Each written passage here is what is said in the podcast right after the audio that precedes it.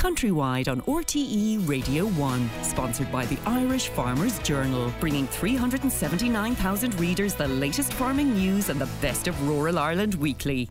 Truth about farming is this, folks. You may be asked to do blue sky thinking about the big issues coming down the tracks for 2030 or 2050, engage with debate on the financing and the future, but there is nothing like poultry or livestock to bring you right back to the reality of here and now.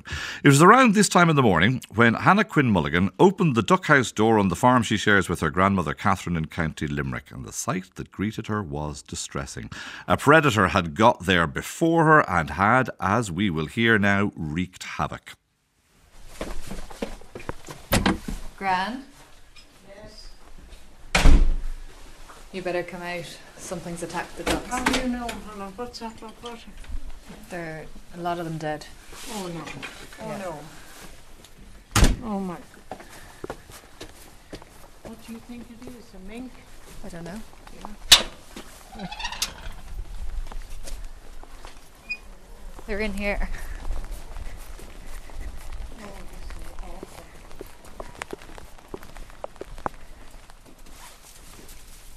Oh, Hannah. Oh, my God. Oh, my God. Oh, it must be a mink. So out of the 15 ducks, I think, I'd say 5 of them are dead. Oh, my. There's blood all over the walls. Yeah. They must have been petrified. They're absolutely. You can see. And their necks are all marked. There's blood on nearly every single one of them. I've never seen. I know we had something before that came and attacked goslings and ducklings. But full-grown ducks. Never before. Oh. But look, the eggs are over here.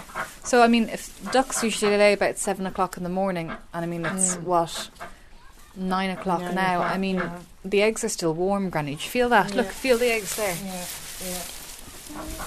yeah. And the ducks, look at that duck. That duck is warm. The ducks are warm. So it didn't happen in the middle of the night.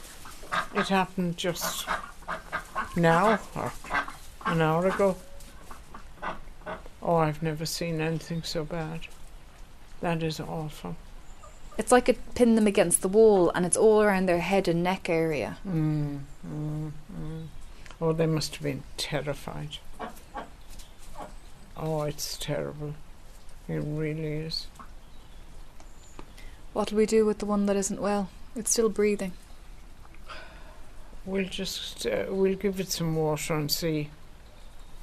Sit it up properly and see if it and see how it goes, and the others we'll just give them some feed and water. But I think some of the others look very traumatized. I'd be surprised if they survive, to be honest. Do you think the shock will get them? Yeah, because ducks are very easily frightened. Actually, you know yourself.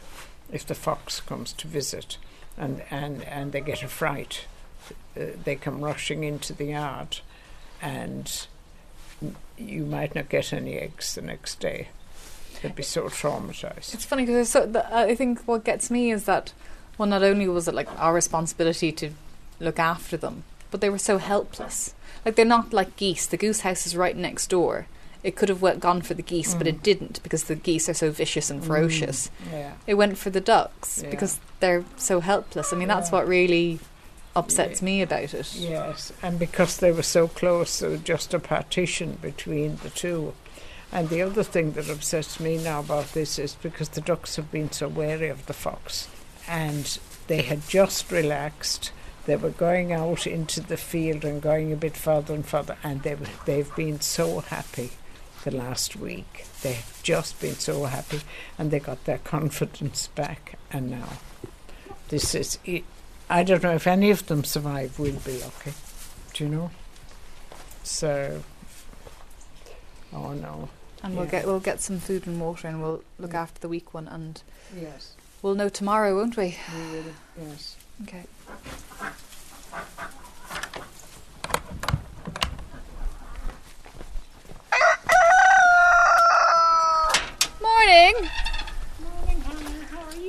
were up early. Couldn't sleep last night thinking the mink might come back, in spite of the fact that we'd barred up the door with extra sheets of plywood and goodness knows what. It's lashing.